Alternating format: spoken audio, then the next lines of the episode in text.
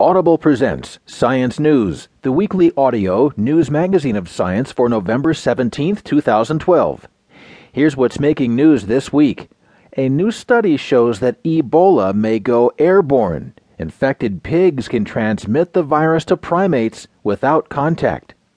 Also, seaweed threatened corals send chemical SOS to fish. And research on creating more strength we hear more in a story called Tiny Muscles Pull a Big Punch. The feature story is called Chinese Stargazers, a new attempt to close the gap in astronomical expertise left behind by the Cultural Revolution. We begin with the top news story this week Ebola may go airborne. Reported by Tina Hesman Saey.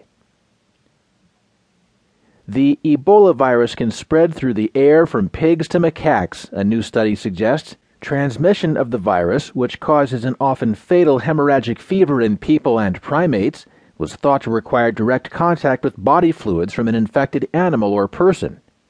But in the new study, published online November 15th in Scientific Reports, piglets infected with Ebola passed the virus to macaques housed in the same room, even though the animals never touched. The evidence that the virus got from a pig to a monkey through a respiratory route is good, says Glenn Marsh, a molecular virologist at the Commonwealth Scientific and Industrial Research Organization's Animal Health Laboratory in Geelong, Australia. Marsh was not involved in the new study, but has investigated Ebola and other viruses in pigs. Although pigs transmitted Ebola in the laboratory, there is still no evidence that anyone has been sickened from contact with infected pigs in Africa, where the virus occurs naturally, or that the virus passes through the air under normal conditions, says study co author Gary Kobinger, an infectious disease researcher at the University of Manitoba in Winnipeg, Canada. It's definitely not an efficient route of transmission, he said.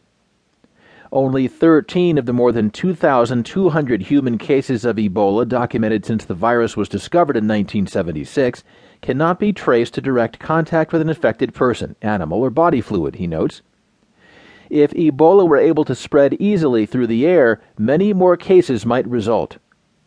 The new study raises questions about whether humans can also transmit Ebola by respiratory routes, says Pierre Formenty, of the World Health Organization's Control of Epidemic Diseases Unit. That is something that will have to be investigated in future outbreaks, he says.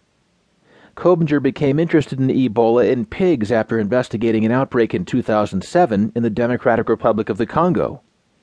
Villagers mentioned that some pigs had gotten sick and died early in the outbreak.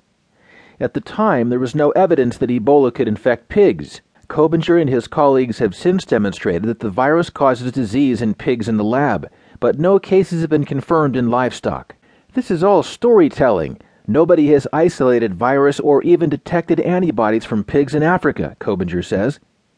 But other researchers discovered that pigs on farms in the Philippines could contract a form of the virus known as Reston Ebola. The Reston strain causes disease in macaques that has not been shown to make people sick.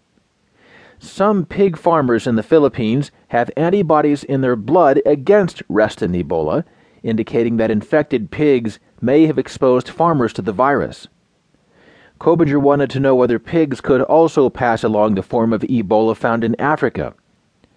Working in a lab designed to contain the most dangerous pathogens, Kobinger and his colleagues infected piglets with the strain known as Zaire Ebola. The piglets were housed next to four macaques, primates often used as stand ins for humans. A barrier prevented the animals from coming into direct contact with each other. After about a week living next to infected piglets, two of the macaques fell ill with Ebola. Those two animals were in cages in the path of air flowing from the pig's enclosure. It took several more days for the other two macaques to develop the disease.